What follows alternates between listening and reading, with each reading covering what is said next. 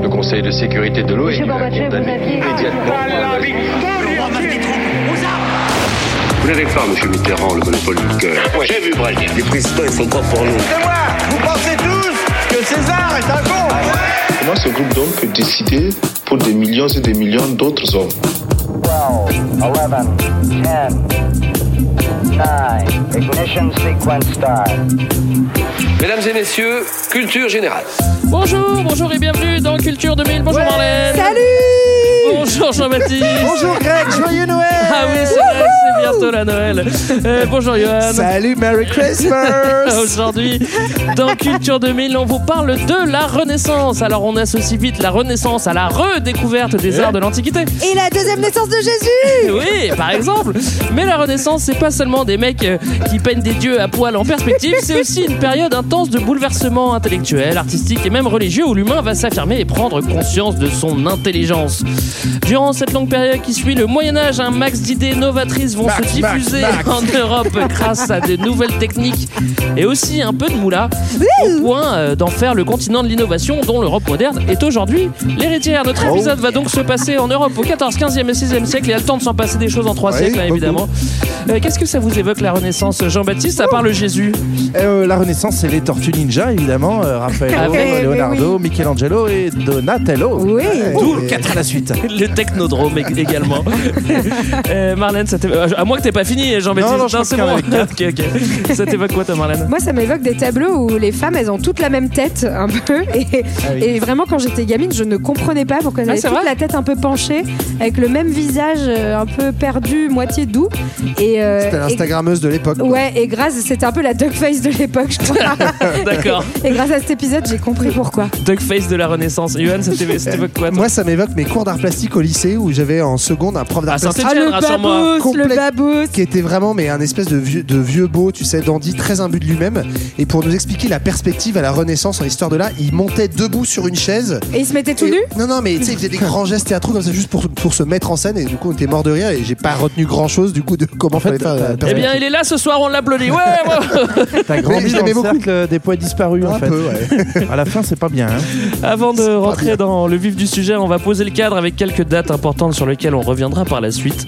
Cette rubrique, c'est le top chrono et ça a toujours un top, petit top, goût top, de, top, top, top. de revue de presse à, à la mode de Jacques Martin. Est-ce que vous êtes prêts? Ah oui. Ready. C'est parti, top chrono. mille trois cent trente, le poète Pétrarque traverse l'Europe et forge sa pensée humaniste. Il avait vingt-six ans, c'est con, à un an près, il avait la carte douze vingt-cinq avec son passe interrail. Oh. mille quatre cent trente-six, construction du dôme de Florence au style révolutionnaire. Un plus gros dôme du monde, plus grosse banque, Florence, c'est New York en fait. mille quatre cent cinquante-quatre, Gutenberg invente l'imprimerie. Tous ses efforts pour finir avec Guillaume Musso et Marc Lévy. mille cinq cent douze, Michel-Ange termine la chapelle Sixtine. quatre ans la nuque en l'air, à Skip il a passé sa paye en ostéo. J'avoue. Et mille cinq cent seize, Leonardo da Vinci euh, s'installe le... à la cour de François Ier. Pardon, devenu star en Toscane et crevé en Indre-et-Loire, c'est un peu cool. Merci les amis pour ce top chrono. On n'a pas menti hein, quand, quand on dit que ça ressemble un peu à du Jacques Martin. Moi, moi c'est, j'aime bien ça, j'aime ça bien la tournure que ça prend, Culture ah, deux mille. Euh, Yoann, c'est toi qui as préparé ce petit plan, merci. On va donc attaquer notre grand teint et on va essayer de faire une définition béton dans cette partie pour bien comprendre que c'est pas qu'un mouvement artistique. Ouais, voilà, c'est comme ça. Born again en Europe, salut les pouilleux. Born again, naître à nouveau, Renaissance, vous comprenez un peu le truc. Au Moyen-Âge, on était un peu mort. Avec la Renaissance, ça va aller beaucoup mieux. Déjà, ça sent bon, c'est positif, on vibre haut. Ah, on a la pensée positive. Est-ce qu'on c'est peut... parce qu'ils ont mis beaucoup de sauge, je crois. Bah, Ils ont j'imagine. brûlé beaucoup de sauge ouais. et du coup, ça allait vachement mieux. Ouais, ouais. Alors... Est-ce qu'on peut détailler un petit peu plus longuement ce qu'est la Renaissance? Alors, la Renaissance, euh, bah, c'est le fait de naître une deuxième fois. Non, donc c'est euh, avant tout, euh, donc, c'est une période qui va être caractérisée par deux choses. L'humanisme, c'est-à-dire qu'on met l'homme au centre du monde, euh, et Mais... puis une inspiration, enfin euh, le fait de s'inspirer de l'Antiquité, ça, ça veut dire quoi? C'est pour ça qu'il y a le fameux renaissance, hein. C'est euh, de dire, bon, en fait, les mille ans d'avant, là, le Moyen-Âge, c'était vraiment de la merde. Euh, c'est pas faux, hein. C'était une époque hyper barbare, hyper obscure. On va voir que c'est quand même globalement une construction changé, hein. historique, hein. Mais donc, c'était vraiment nul, et nous, on va renaître et retourner à l'âge d'or de l'humanité, qui est l'Antiquité, notamment l'Antiquité grecque. Mmh. Et puis c'est du coup aussi une, une période historique, hein, la Renaissance, alors qu'on, qu'on situe classiquement entre le quatorzième et le seizième siècle, même si on va voir que c'est plus compliqué, euh, et donc qui, qui fait un, un petit pont bien pratique entre ce qu'on a appelé le Moyen-Âge et les temps modernes, même si tout ça en fait est créé bien après. Je crois que le terme de Renaissance, il apparaît au dix-neuvième, ouais, c'est ça, vraiment très très tard, et euh, même la notion de Moyen-Âge, en fait nous on met ça dans un bloc facile, comme ça il n'y a pas à l'apprendre, tu dis que c'est, c'est en gros globalement pareil. C'est un long imagine, hiver, on se rappelle un des mecs euh... en slip en fourrure, voilà, beaucoup de slip en fourrure et tu sais, en dans Europe, tristesse. Voilà. Bon, en réalité le Moyen-Âge était un peu plus complexe que ça, avec des moments très très joyeux, mais euh, c'est un petit peu occupé par la... Mais lesquels? Bah, oui, tu sais, dans mille ans ils appelleront ça, ils mettront un, un gloobie-boulga de, de, de, de Moyen-Âge et de Renaissance, ils diront les anciens temps et puis basta quoi. Bref. Euh, Yoann, je suis sûr que t'as un petit truc à rajouter sur ce concept de Renaissance. Oui, bah, ça te plaît que... pas, j'ai l'impression que ça te plaît pas. Si, si, j'aime bien, mais effectivement, comme on, on le pressent déjà, c'est une rupture qui a été largement exagérée, en fait. On en a fait quelque chose de, comme s'il y avait eu un avant, un après très net. En fait, on va voir que c'est plutôt une succession d'évolutions assez ouais. rapides, certes, euh, qui va, ailleurs, va avoir par ailleurs plusieurs foyers en Europe concomitants, euh, voilà. Et parfois, il y a certains historiens, même, ils disent des Renaissances pour dire qu'en fait, c'est un mouvement pluriel et voilà, pas une rupture monolithique. Ouais, et on parle bien aussi d'un mouvement qui va essentiellement toucher une minorité de la population européenne, hein, mmh. surtout des élites. Donc voilà, c'est on juste va pas pour... parler des pouilleux non plus. Ouais. C'est juste pour vous dire que justement les pouilleux ils se réveillent pas un matin en se disant tiens ah c'est la Renaissance, fini le Moyen Âge, génial, salut les mecs. Voilà. C'est ça, il se passe rien, il, il fait beau. Globalement il se passe rien hein, pour eux. Non voilà. Mais il se passe rien surtout au premier janvier mille trois cent un, on est bien d'accord. Hein, s'il y a pas de il y a pas de il y a pas de gros changements. Euh, même peut-être une gueule de bois quand même hein, mais ça c'est traditionnel. Mais bon au premier janvier. Euh, on peut pas être catégorique sur les dates de la Renaissance. Pourquoi ? Eh ben parce qu'on il y a il y a personne qui a dit de top chrono de départ, mais en gros on sait qu'il y a quelques figures. En fait, si on s'intéresse à la Renaissance comme un mouvement artistique intellectuel, il y a des figures un peu novatrices qui font tâche dans le dans le paysage, et notamment euh, au, au XIIIe siècle, au XIVe siècle pardon, le Trecento en Italie. Ouais, alors, les, alors juste on peut voilà. faire un point sur le fait que les Italiens comptent ne comptent pas les siècles bah, comme en fait, nous. Mais c'est de... plus malin ce qu'ils disent. Ouais, ils disent c'est plus malin. Ils disent le ouais. siècle des mille trois cents quoi. Donc c'est, c'est beaucoup Trecento, plus, c'est beaucoup plus malin. Ou le siècle des mille quatre cents. Et on, on va dire Trecento. Mais, mais quatorzième siècle c'est logique aussi. Hein. Bah pour oui. moi non, je suis obligé bah, de calculer non, moi à chaque aussi, fois. Je, je suis d'accord. Moi, je suis comme ça me fait chier. Je, je vous ferai un petit cours pour vous expliquer, mais c'est très non, logique. Mais je crois ah, mais vrai, mais... Tu vois un un et un quatre, tu penses pas quatorzième, c'est pas. Euh... Enfin si, justement, voilà. Moi en tout cas, ça, ça me perturbe cette histoire de si Trecento. On peut en voilà. à nos auditeurs. Oui, donc le Trecento au quatorzième siècle, selon selon vos écoles, voit apparaître des figures comme par exemple en peinture Giotto, qui va du coup commencer à faire évoluer le, le, les, les rapports et notamment les les thèmes euh, et les façons de peindre. Donc c'est un, un peintre italien. Puis on a aussi l'œuvre de, de Dante, qui va paraître une rupture dans la littérature, euh, on va dire dans les codes un peu médiévaux. Donc on a un prémisse, on va dire qu'on peut qualifier au quatorzième siècle, même si ça va vraiment exploser ouais. après. Hein. Le vrai cœur de meule, hein, comme euh, j'aime l'appeler, de la Renaissance. Comme tu aimes à l'écrire, c'est, ouais. c'est ça le pire, je crois. c'est, c'est une expression d'un ami qui s'appelle Sam, que je salue. C'est le quinzième siècle, donc qu'on appelle le Quattrocento, et vraiment, en Italie, le, la Renaissance, c'est synonyme de Quattrocento. On comprend rien à tes dates, hein, franchement. Donc, retenez, le quinzième ben, voilà. siècle, c'est vraiment le cœur de la Renaissance, et euh, fin quinzième, début seizième, où ça diffuse dans toute l'Europe, au-delà de, de l'Italie et des Flandres. Ça diffuse, puis là, voilà. hop là, et ça arrive jusque-là. Et ça termine, voilà, pour aller ouais, jusqu'au bah, bout. Ouais, vas-y, mon gars. Bah, c'est flou, là aussi. En gros, euh, en fait, ça continue, je disais, au, au cours du seizième siècle. En histoire de l'art, classiquement, la période qu'on fait succéder à la Renaissance, c'est le baroque, même si c'est particulier parce que c'est en partie en fait euh, le catholicisme qui invente un peu ce courant artistique, mais c'est fin seizième qu'on dit mmh. que c'est plutôt plus la Renaissance mais le baroque. Donc retenez grosso modo fin quatorzième, fin seizième, vous avez à peu ouais, près bon, les non, membres, ouais, voilà, dans les années mille quatre cents mille cinq cents. Ouais, bon, c'est, toutes ces dates ça bouge toujours un petit peu, il y en a qui aiment bien faire terminer le Moyen-Âge sur des dates symboliques, que ça soit la découverte de l'Amérique ou la chute de Constantinople ou la naissance de Greg. Voilà. Bon. bon, nous on va pas le faire, voilà.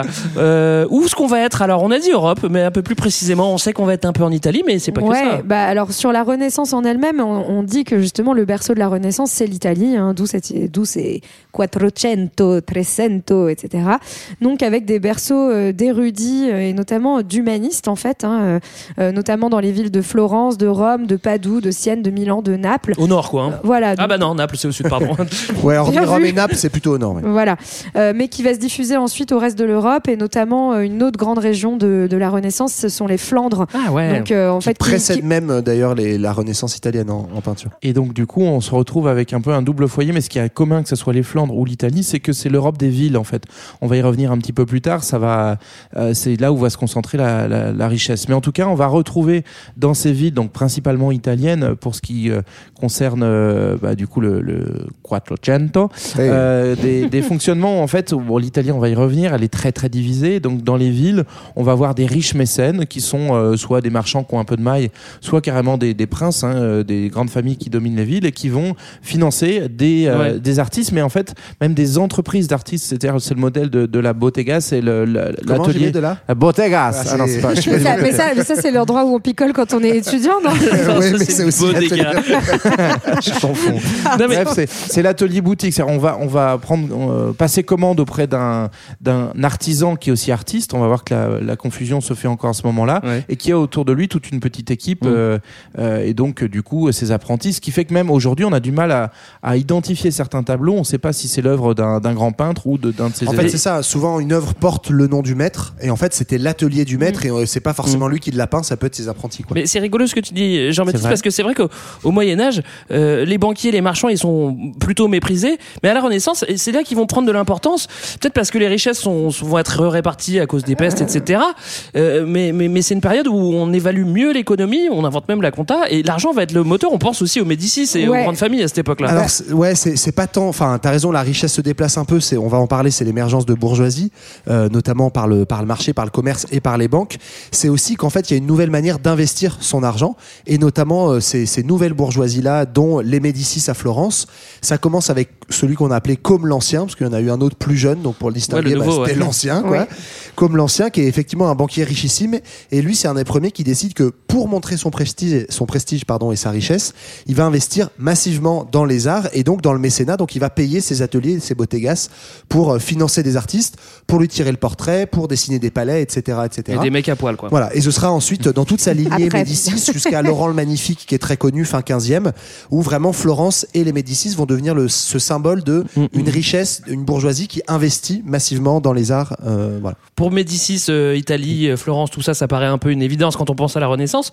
Euh, on l'a dit, c'est moins évident pour la Renaissance flamande, mais là aussi, il va se passer beaucoup de choses parce qu'en fait, il y a de la moula aussi là-bas, quoi. Ouais, c'est ça, c'est qu'on est vraiment dans, dans le développement de, donc des grandes euh, des villes et des foires qui vont avec aussi. Alors ça, les foires, elles, elles datent du Moyen Âge, hein, mais on a une plus grande circulation des richesses, des marchandises. On a euh, bah, des villes vraiment qui vont devenir des grands pôles de commerce. Mmh. On a aussi toute la Ligue hanséatique euh, si on va un peu plus vers le nord. Et donc, du coup, bah, comme le disait Johan, ça donne aussi à, à l'idée à ceux qui amassent ces, ces richesses d'investir un peu autrement. C'est-à-dire qu'au Moyen-Âge, t'as, t'as de l'argent, bah, ce que tu fais, c'est que tu fondes un monastère, quoi. Oui. Bon, bah, une fois que t'en as fait cinq ou six dans la famille, tu t'ennuies un peu, bah, tu te payes un petit portrait. C'est, voilà. Voilà. C'est pas bête, dans la ça. Renaissance.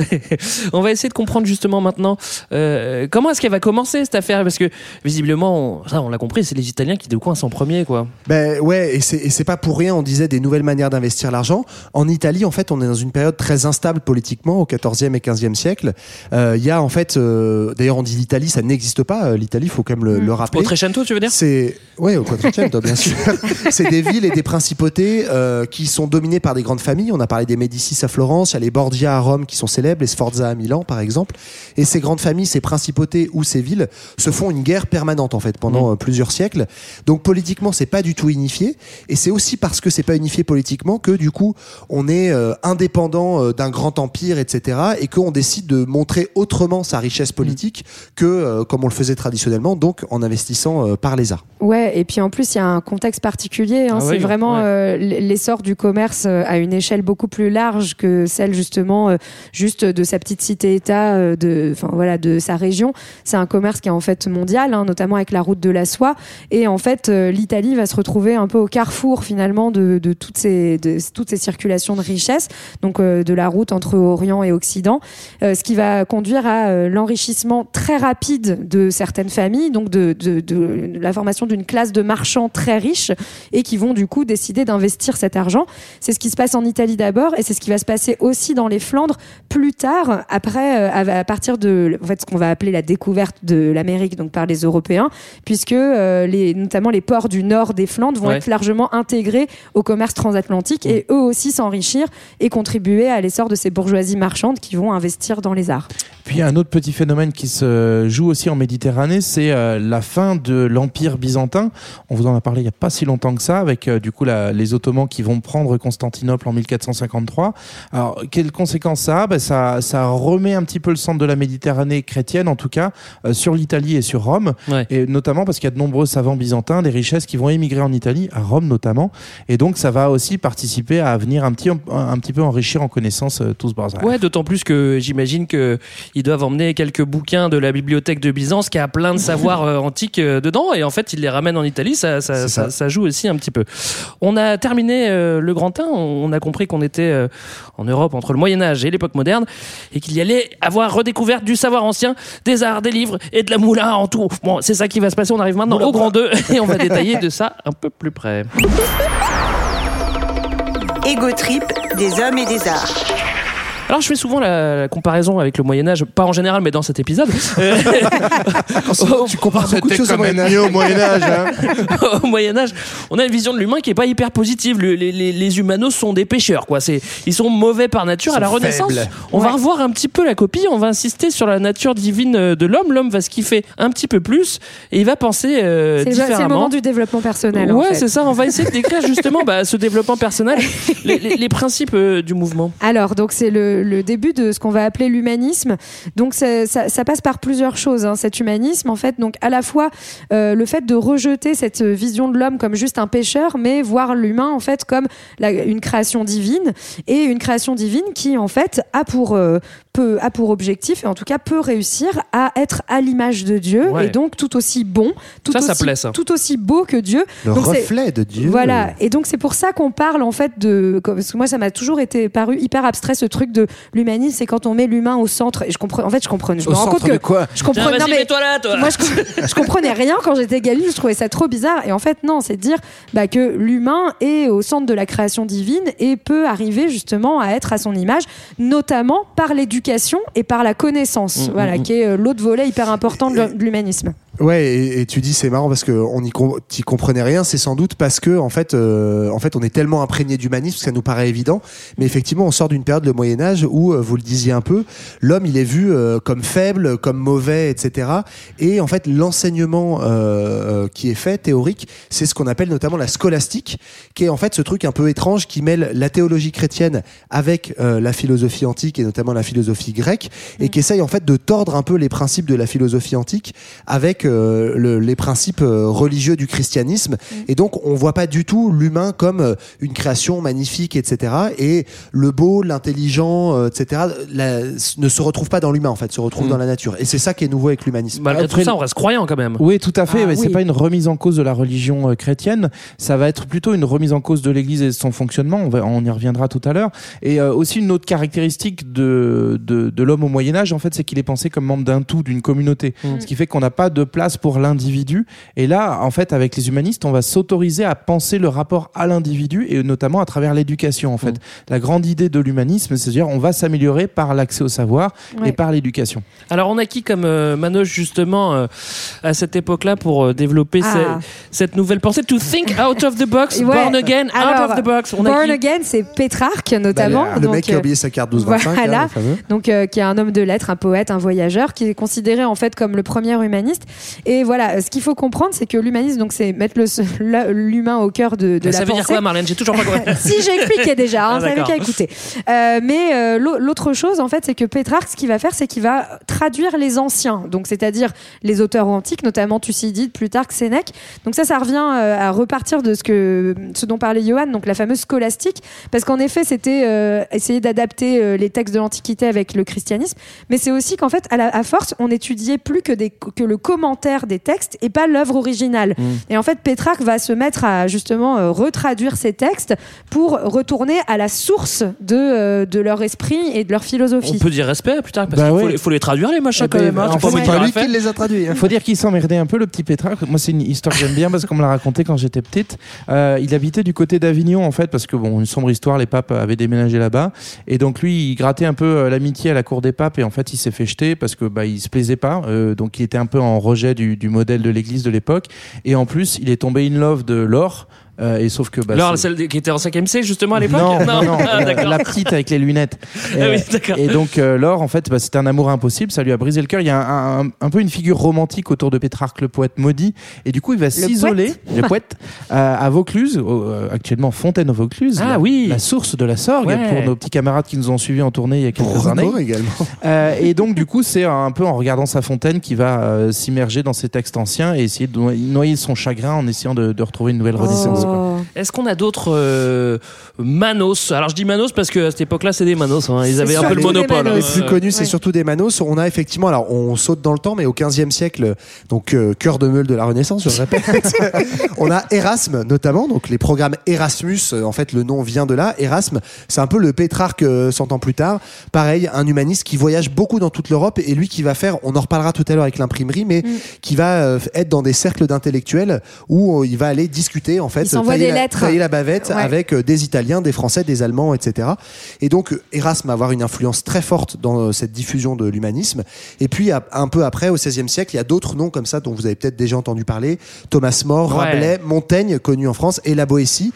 Tous vont avoir en commun de s'interroger sur quelle est la place de l'homme euh, dans le monde en général, et aussi du coup comment sont organisées les sociétés. Et c'est ouais. aussi ça qui est nouveau avec l'humanisme, c'est qu'en fait on a un peu les débuts d'une pensée politique euh, qu'on sépare du religieux. Alors on reste religieux et croyant, mais euh, ça veut dire comment on organise des sociétés justes. Qu'est-ce que c'est que le juste? Qu'est-ce que c'est qu'une organisation sociale euh, qui doit être euh, meilleure que les autres? Bah, c'est avec bah, les Médicis au-dessus et puis après tous les pouilleux. Bah, non mais c'est notamment Thomas More qui écrit euh, en fait ce, qu'on, ce qui a souvent été nommé comme la première utopie euh, de de l'histoire, donc l'idée d'imaginer un monde parfait et ouais. meilleur euh, pour que les hommes ouais. euh, vivent de manière juste et en paix, il me semble que c'est et ça. Et puis il y, y a Rabelais aussi qui est un peu la, la figure pensante de l'éducation, avec donc ses, ses écrits Pantagruel, Gargantua, où en fait il s'amuse à imaginer le, le, l'éducation idéale euh, et du coup on, on retourne un peu au principe des précepteurs, c'est-à-dire un éducateur qui va accompagner un jeune euh, tout au long de sa formation et l'apprend, euh, le, l'ouvrir à toute, à toute la diversité de, de l'existence. Et, et le dernier que moi j'aime bien qu'on n'a pas cité, c'est Machiavel,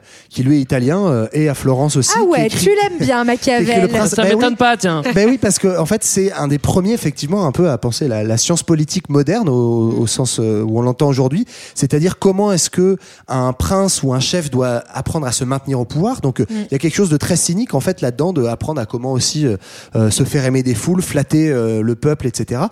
Mais c'est aussi un peu le premier marxiste de l'histoire, c'est-à-dire ben que c'est voilà. le premier à se dire, à dire savoir, que hein. le moteur de l'histoire et le moteur de l'évolution et société, c'est l'opposition entre ce qu'il appelle les grands et les petits, donc entre les puissants riches et le bas peuple, et qu'en fait c'est ce mouvement des classes sociales qui va faire évoluer l'histoire. Et ça, c'est vraiment très nouveau comme pensée, et ça va. Et ça lui, va il était longtemps. Où? Il faisait partie de quel branque? Ouais. Bon, devine, devine. Et Marx aussi. Hein. Oui, oui, on va parler euh, art maintenant. Euh, euh, on l'a compris, on s'inspire de, de l'Antiquité, ça on le sait, mais ça va pas être une simple répétition. Euh, déjà, il faut redécouvrir des, des, des, des techniques qu'on a un peu oubliées, mais ouais. on va après ça, on va perfectionner euh, les techniques des Grecs et, et des Romains pour créer quelque chose de nouveau, quoi. Ouais, et donc euh, notamment, donc parmi les choses de nouveau, c'est pour ça qu'on a fait un point sur l'humanisme avant, c'est parce que l'humanisme, enfin, la Renaissance, c'est vraiment l'incarnation de l'humanisme en peinture, notamment avec euh, des nouveaux sujets hein, qui vont apparaître. L'un, et des, en fait, le fait de faire des portraits. Le portrait est complètement nouveau. Euh, auparavant, en fait, on peignait surtout des scènes religieuses, et c'est pour ça qu'on parlait en deux D. Ouais.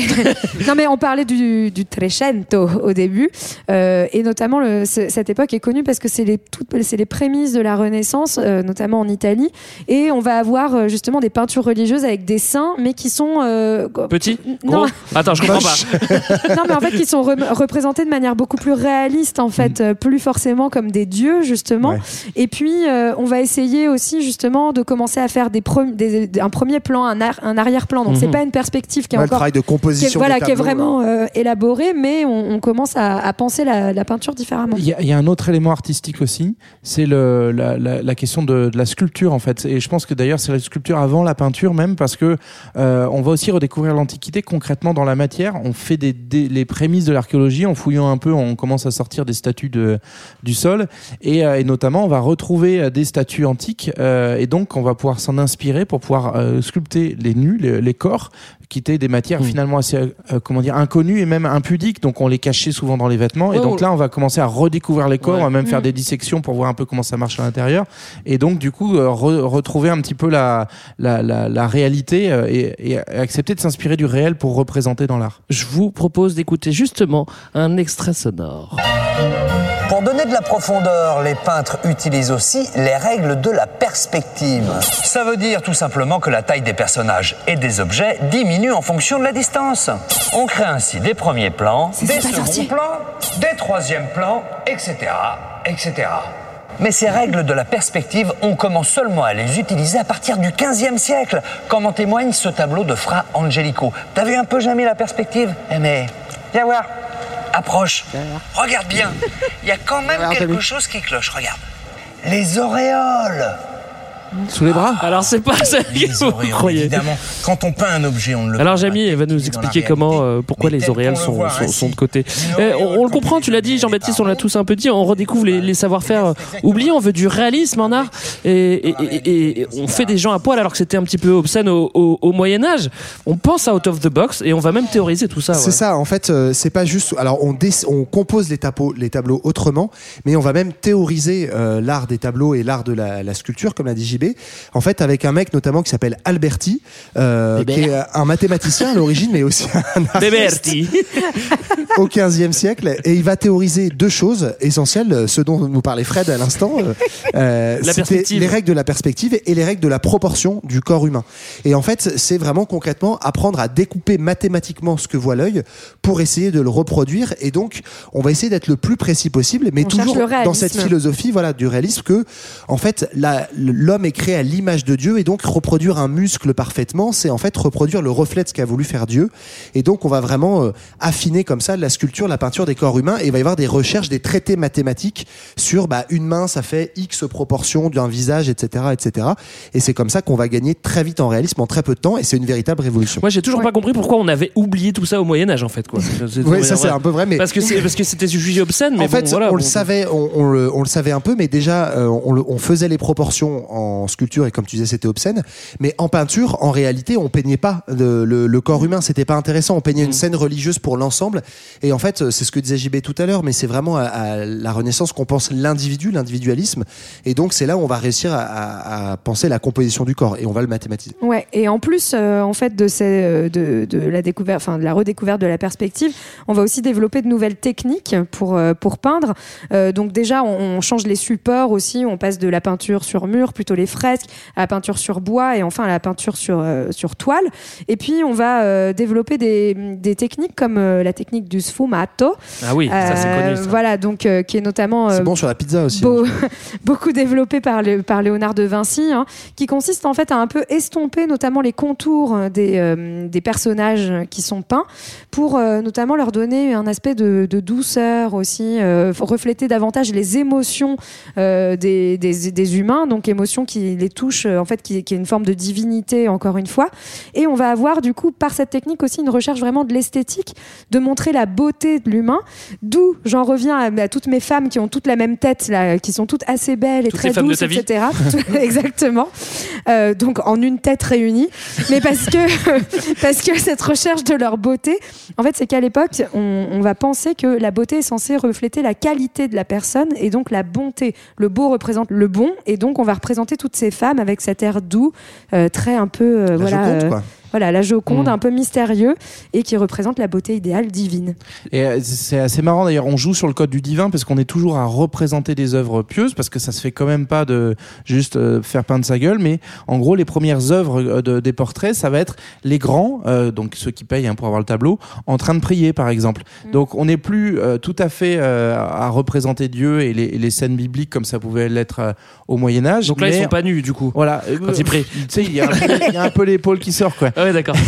et, euh, et en même temps, voilà, on est en train de glisser vers le portrait, mais tout en restant dans le respect religieux. Ouais. Et, euh, voilà, on a... Avec des variantes aussi selon les coins, où effectivement, le portrait, ça va être une des grandes spécialités au départ des Flandres, surtout. Ouais. Ouais. Portrait et plutôt scène de vie. De ce point de vue-là, c'est un, encore un peu plus des païens. On, on crée des, des, on peint des scènes de vie quotidiennes euh, totalement pas religieuses euh, dès le dès le quatorzième siècle. Et puis en Italie, par exemple, on va beaucoup plus se référer à la mythologie, mais c'est aussi parce que bah, le passé gréco-romain, il est beaucoup plus proche euh, géographiquement, et donc on va avoir voir notamment chez Botticelli des scènes de Vénus, et cetera, qui n'ont rien à voir avec la religion chrétienne, mais plutôt la mythologie grecque ouais. ou, ou romaine. Ce qui est nouveau également aussi, c'est que les artistes, ils sont plus euh, anonymes. Euh, comme au Moyen-Âge, c'est le début des artistes stars. Il y en a ils même ont qui, un blaze. Euh, ils ont un blaze et il y en a même qui vont se faire des autoportraits. Alors là, on est quand même, on a, on a, on a vraiment avancé. Est-ce qu'on peut citer justement quelques artistes de l'époque qui vous plaisent ? Tu viens de citer Botticelli. Eh ben, euh, si, si on continue un petit peu toujours vers l'Italie, la, la grande vedette euh, du, du... Tu dis ton préféré, toi. J'ai... Ok, d'accord. Faut... Et après, je me tais. non, non, non, non. non. Plaisant, je dis ça pour t'embêter. Euh, c'est Michel-Ange. Euh, Donc fait, le orange. Voilà, c'est ça. Parce que, ce que je trouve assez cool avec lui, c'est qu'à la base, la base c'est un architecte ouais. sculpteur. Et en fait, le pape vient le chercher en disant euh, ouais, tu veux pas me repeindre le, le plafond de ma, ma chapelle, quoi. Et euh, bah, en fait, il s'y engage parce qu'il y a aussi un petit intérêt. Bah, le pape, c'est un grand prince puissant, et cetera. Mais ça le saoule. Il passe son temps à gueuler parce que, bah, en fait, il va passer des années avec ses petits apprentis à peindre, à longer, à s'en prendre plein la barbe. euh, donc, c'est pas un très bon moment, mais il le fait un peu, en, euh, on va dire, pour, pour rajouter une ligne à son C V et pour montrer mmh. que, en fait, les artistes arrivent à tout, à tout masteriser. Et du coup, il pond un, un plafond qui est de la peinture pure, qui reste aujourd'hui un, un, une des œuvres, voilà, c'est ça, euh, les plus, les plus observées et puis vraiment sym- euh, symbolique de la Renaissance. Et en même temps, c'était pas son métier, quoi. Ouais, ouais, mais c'est vrai que quand il va, euh, pas mal balèze du ouais. coup de faire la chapelle Sixtine quand c'est pas tombé. Oui, c'est vrai, c'est vrai. Bah, mais ils m'ont pas demandé, moi, mais j'aurais pu faire un truc euh, un, un peu pareil, hein, Marlène. Ouais, et puis moi, ce que je trouve aussi hein, absolument incroyable, enfin, en fait, c'est les tableaux que je préfère de la Renaissance, mais c'est le moment aussi où va naître le paysage, qui est à la fois euh, quelque chose qu'on observe et puis un concept. Ça naît en Italie et euh, dans les Flandres. Donc le fait que désormais on puisse admirer vraiment en fait euh, bah, ce qui s'offre à la vue de l'humain. Même comme... dans les Flandres. Oui. Ah d'accord. bah, okay, okay. Non mais encore une fois comme une création divine qu'on peut admirer en soi pour sa beauté et c'est quelque chose de, de mmh. très nouveau qui euh, à cette époque-là n'existait que dans les sociétés asiatiques. Pour le on coup. va parler euh, architecture euh, maintenant. Là encore, euh, euh, les humains deviennent plus ingénieux et ils vont redécouvrir des techniques justement d'engrenage, de grues, de machines pour faire euh, pour faire des plans. Euh, euh, au Moyen Âge, euh, tout sortait de la tête d'un gars. Là, euh, un artiste va pouvoir créer plusieurs plans pour pouvoir monter plusieurs euh, chantiers euh, à la fois. Ça, c'est assez euh, exceptionnel. Ils font, ils font des, des, des, des grandes œuvres aussi en architecture. Bah pareil, un peu comme euh, pour la peinture, il y a des traités. En fait, on va, euh, on va rethéoriser tout ça et on va redécouvrir des traités qui dataient de l'Antiquité, notamment romaine, qui étaient quand même assez balèze en architecture, euh, un traité qui s'appelle le traité de Vitruve, qui est redécouvert notamment par, par Pétrarque, dont on parlait tout à l'heure. Donc au début, c'est plutôt une curiosité d'intellectuel, hein, de ce truc genre ah c'est marrant, regarde euh, ce qu'on ce qu'on écrivait à l'Antiquité. Et en fait, il y a des architectes qui vont se dire bah tiens moi si je le réappliquais. Et notamment un des premiers qu'il a fait, c'est Brunelleschi en Italie. C'est celui qui va ensuite dessiner le dôme de ouais. de Florence. Parce que les coupoles, c'est vrai que c'était très antique et on en refait voilà, plein. À la exactement. Renaissance. Et en fait, ce qui est totalement nouveau, donc au-delà de redécouvrir des principes antiques de la l'architecture, c'est que la fonction principale de l'architecture de la Renaissance, c'est une fonction esthétique. C'est pour les princes, et cetera, montrer la richesse, le raffinement à travers euh, tout un tas d'éléments, les colonnades, les frontons, les ornements, et cetera.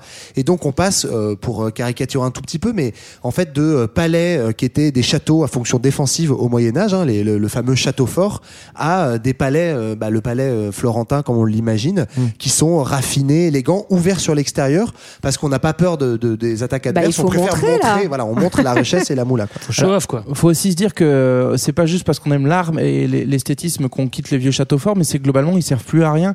Et on le voit avec la chute de Constantinople, c'est que désormais en fait on a aussi de l'artillerie et les machines de guerre. Et, et en fait, ce qui est intéressant, c'est que ces artistes de la Renaissance, qui sont aussi des architectes, sont aussi des concepteurs. Si on pense à Leonardo da Vinci, on avait fait un épisode dessus. Ils fabriquent des machines de guerre pour ouais. faire péter des murs. Donc en fait, ton château fort, il sert plus à rien. Donc, autant te faire plaisir avec un beau palais, quoi. Mmh. Donc parce que ça pète, autant que ce soit beau. Voilà, il y a vraiment l'idée aussi de ces hommes de la Renaissance qui sont en fait ont un... Chatou, ouais. ouais c'est ça, ils ont un bout qui peuvent mmh. un peu faire ce que tu veux, quoi. Et moi mon préf d'ailleurs c'est Raphaël, tu me l'as pas demandé. Mais mais oui c'est le rouge. C'est très, D'accord. Très... Bah, toi Marlène il te reste Donatello ou Leonardo. Bah, alors moi je prends Donatello parce qu'il a le grand bâton. Bon, ok. Moi je prends Genre Leonardo. Leonardo. Alors, j'ai pas choisi, okay. Fin de partie deux, euh, des nouvelles idées, des nouvelles techniques, des nouvelles pensées. Les humanos se réinventent et sortent de l'obscurité du Moyen Âge. Ça on l'a assez répété. On passe maintenant au grand trois et on va aller gratter vers la fin de la Renaissance parce qu'il y a encore plein de trucs qui vont se passer. Highway to le monde d'après. On va parler maintenant de changement de société. C'est vrai qu'au quatorzième, on n'est pas dans une bonne période. Non. C'est peut-être que...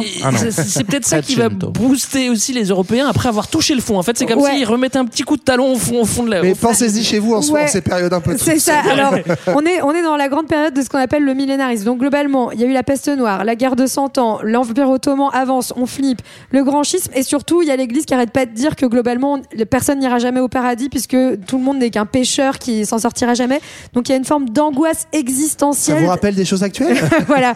De se dire qu'on ne trouvera jamais le salut, jamais le paradis. Et donc, euh, tout ça va amener à, finalement à une nécessité de repenser mmh. bah, le rapport à la vie, à, à la, au divin aussi, et donc aux idées religieuses. Mais c'est vrai qu'aussi, euh, on le rappelle, mais la peste, elle va tuer pas loin de la moitié ouais. de la population de l'Europe. Donc, on peut donc, se dire que ceux qui vont survivre, ils vont avoir envie de kiffer un petit peu ça, la life. Ouais. Tu vois. Mais ça, c'est parce qu'ils n'avaient pas assez mis la sauge, hein, je pense. C'est peut-être ça. Donc, euh, la peste, ouais, c'est vraiment, on l'a dit, un milieu quatorzième, mille trois cent quarante-huit. Euh, et, et donc, à partir de là, effectivement, on est dans un monde de survivors. Ça va être aussi, du coup, en fait, tout ce qu'on a décrit en négatif, c'est aussi la fin de tout ça, d'une certaine façon.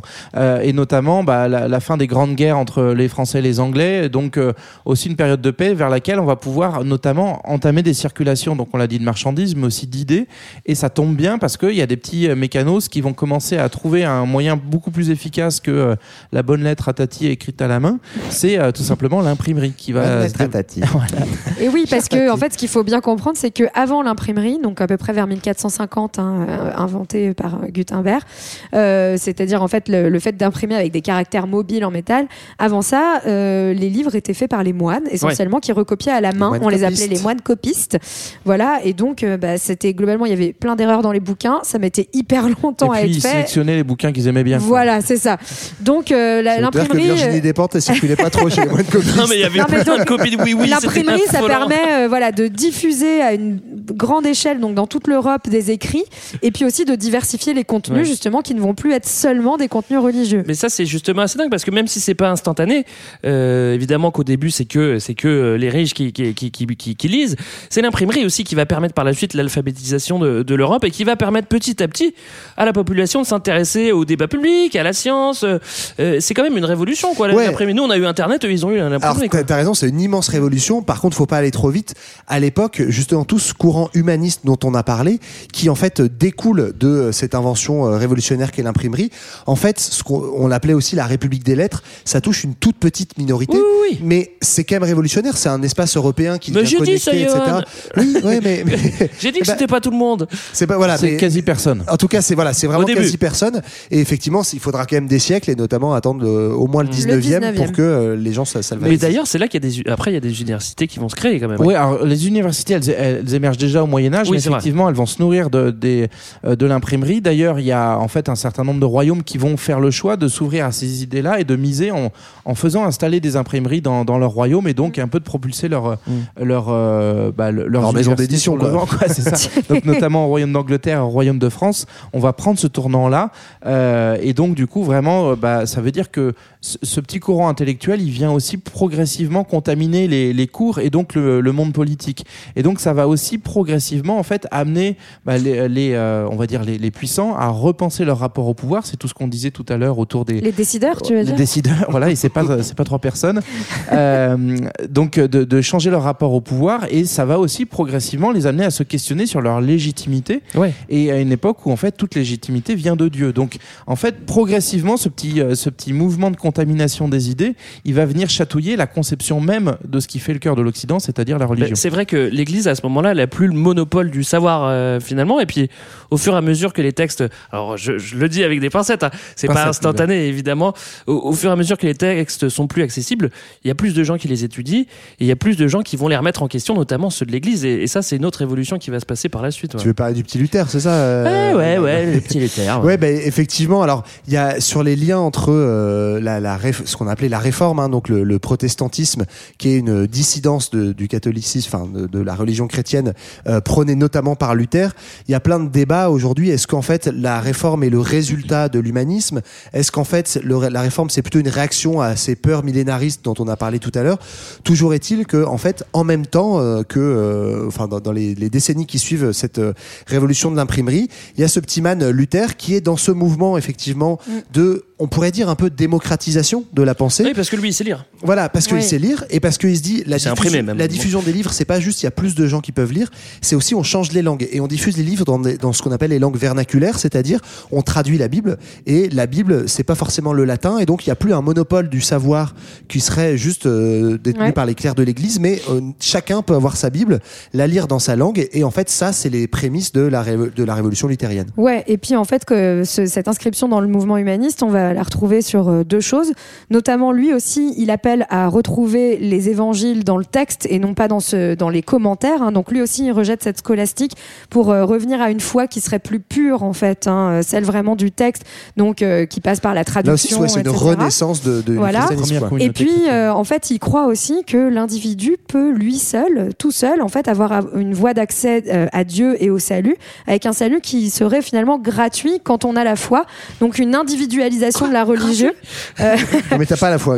Ah oui, c'est vrai. Une individualisation de, voilà, du rapport à la religion euh, qui est aussi euh, en lien avec l'humanisme. Mais on remet quand même un tout petit coup de pincette, c'est-à-dire que Luther, c'est quand même un religieux à la base. Il est euh, pour la démocratisation jusqu'à un certain point, c'est-à-dire que quand les paysans vont se oui, rebeller au nom de ses idées, il va appeler ouais, leur massacre. Pas déconner. Et puis surtout, en fait, ce qui va se passer, c'est que l'Europe va, du coup, pour une grande partie, enfin une partie importante, basculer dans ce qu'on va appeler le protestantisme. On a fait un épisode sur le sujet entier, donc on vous y renvoie, mais on considère que euh, au milieu du seizième siècle, on a quarante pour cent des Européens qui sont protestants, mais attention, en fait, ils sont protestants parce que leur prince est protestant, ce qui, ce qui va être le nouveau... Ouais, on, fait, on fait pas de voilà. statistiques précises à l'époque. Le, le nouveau phénomène, c'est en gros, tu vas t'aligner sur la, sur la religion de ton, de ton souverain, quoi. Donc, euh, il va y avoir tout un jeu de puissance sur est-ce que je reste protestant ou catholique en fonction de ce que ça me rapporte comme pouvoir. Alors, la période a bouleversé les arts, les lettres, la religion, on le comprend, mais c'est aussi une période où on étudie beaucoup l'anatomie, les maths, la physique, l'astronomie, même. Et puis euh, c'est euh, une grosse période de progrès technique où euh, tous les savoirs se, se, se développent. Oui, bah, c'est une, une période euh, vraiment d'essor des sciences, hein, surtout, où on fait aussi euh, les premières expériences, hein. C'est Léonard de Vinci qui est très célèbre pour ça. Il va notamment faire, euh, comme tu le disais, les premières euh, dissections, alors même que c'est parfaitement interdit, c'est interdit par l'Église pareil. À ce moment-là. Mais ouais, les rois, aussi, mais les rois vont le protéger. On ne pouvait plus rien dire. Hein, les, les, les princes vont le protéger parce que, en fait, ils voient bien que bah, tout ce qu'ils découvrent est super utile. Euh, voilà, donc on va avoir euh, des, un essor de, des sciences qui s'accompagne de progrès techniques, donc euh, on construit des horloges, des hauts fourneaux, et c'est le début notamment de l'industrie d'armement, mmh. hein, de mani- alors euh, un tout début, mais euh, le début de cette industrie, et puis le début euh, du grand prestige des ingénieurs mmh. aussi, et d'ailleurs euh, Vinci n'est pas qu'un peintre, c'est aussi avant tout un ingénieur. Du coup, euh, sur ce truc-là, là encore c'est un peu pour nuancer, mais en gros le, le Moyen-Âge avait tout ça en potentiel, ce qui change c'est que maintenant il y a des mecs puissants qui sont prêts à payer euh, des ingénieurs. C'est la moula qui change. Euh, des scientifiques, des ouais, artistes pour avancer quoi. Là-dessus en fait. Donc c'est aussi un effet de contexte. Ouais. Moi je pense que l'emblème, euh, euh, l'invention par excellence de la Renaissance, c'est, c'est le miroir en verre de Burano, parce qu'il va apporter de la netteté bien plus que sur un reflet. Et je pense que c'est pour ça que les mecs ils se kiffent de plus en plus à se regarder dans des miroirs comme ça. Ouais mais putain mais je suis le centre du monde. En fait. J'aime cette théorie. En fait, je suis beau. C'est ma théorie, c'est ma théorie. Voilà. Bon, vous la prenez oui, ou pas du temps, que celui-là qui a une verrue, il voit encore plus qu'il a une verrue. Ah, quoi, je suis dégueulasse. Si je la perce ou pas. Ah vas-y fais-le toi. Ah non.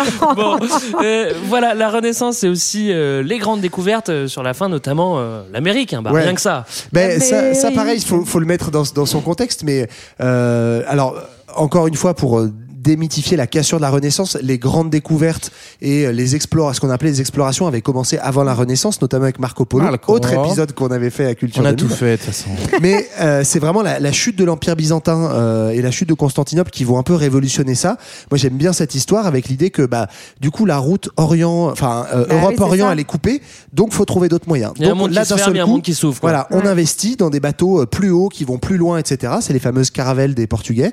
Et en fait, bah, par hasard, on va à découvrir un nouveau continent en cherchant une nouvelle route des Indes. Et ça, au-delà Bingo de l'anecdote et de Christophe Colomb, c'est pas pour rien qu'on en fait pour certains la fin euh, du Moyen-Âge et le début de, de l'ère moderne. C'est que ça va complètement révolutionner la vision du monde et jusque dans la cartographie, la manière dont on l'a organisée.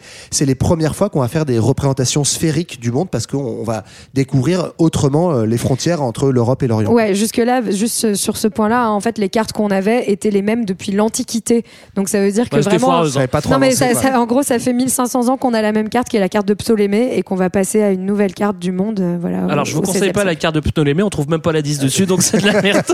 Un dernier petit mot sur cet épisode euh, euh, avec Copernic peut-être. Oui, tout à fait. Bah, un peu ce que disait euh, Johan, c'est qu'on on va changer notre rapport au monde et donc notamment, on va aussi se rendre compte que bah, on n'est peut-être pas le centre du monde. C'est Copernic qui euh, va euh, poser la ah première bon théorie de l'héliocentrisme, c'est-à-dire ah. que le Soleil et non pas la Terre serait au centre de l'univers jusqu'à présent, d'après le, le discours. Non, est-ce que c'est faux hein, ce que tu D'après dis. Le texte de la création, c'est contesté par Trump, mais normalement c'est vrai. Mais parce qu'elle est plate ou pas, je comprends plus. Non, bon, non, celle-là, elle, elle roule. Elle et roule. Le Moyen-Âge n'a pas existé. Mais de fait, de fait, c'est un petit peu comme vous, c'est-à-dire qu'à cette époque-là, Copernic n'est pas du tout écouté. Et euh, donc sa théorie va être un peu mise de côté et, euh, et le pauvre Galilée qui suivra aura un petit peu les mêmes, les mêmes soucis. Voilà les amis, ça sera le mot de la fin. Il était une fois culture de mille. J'aime bien parler sur des musiques. Ah mais c'est Barbara. Bon, vous l'avez compris, la connaissance c'est quand même trois siècles fascinants évidemment, c'est très très vaste, on peut tirer plein de fils un petit peu comme on, comme on veut depuis cette période. On retiendra simplement que c'est le moment où les humanos se prennent en main et, et, et on les félicite ces humanos. Bravo. Ah bravo. Bravo les humanos. N'hésitez pas à réécouter nos vieux épisodes, notamment sur celui, euh, celui sur euh, Léonard de Vinci ou euh, Marco la réforme Polo. Marco ah non, Polo. Nous, on se retrouve dans deux semaines. D'ici là, vous nous écrivez, vous nous lisez, vous nous écoutez, vous nous faites un petit don sur Utip. Nous, on se quitte en musique avec Barbara. Vous l'avez compris, à dans deux semaines. Bye bye. Salut. Joyeux, joyeuse fête. Ah oui. Mais que voulez-vous qu'on réponde ? C'est vrai, je suis pas trop immonde. La Joconde, la Joconde. C'est vrai, je suis pas trop immonde. La Joconde, la Joconde. C'est moi que je suis la Joconde, que de mots vains on m'inonde. Critiques, artistes abondent, en d'intarissables facondes. Plusieurs milliers par seconde disent la Joconde, ah, la Joconde, ah. Venez voir le sourire de la Joconde, c'est le plus beau du monde, la Joconde. C'est moi que je suis la Joconde, mon sourire vient d'outre-tombe. Attendez que le verre n'y tombe, attendez la fin du monde. Je sourirai sous les bombes, la Joconde, la Joconde. Je sourirai sous les bombes, la Joconde. Show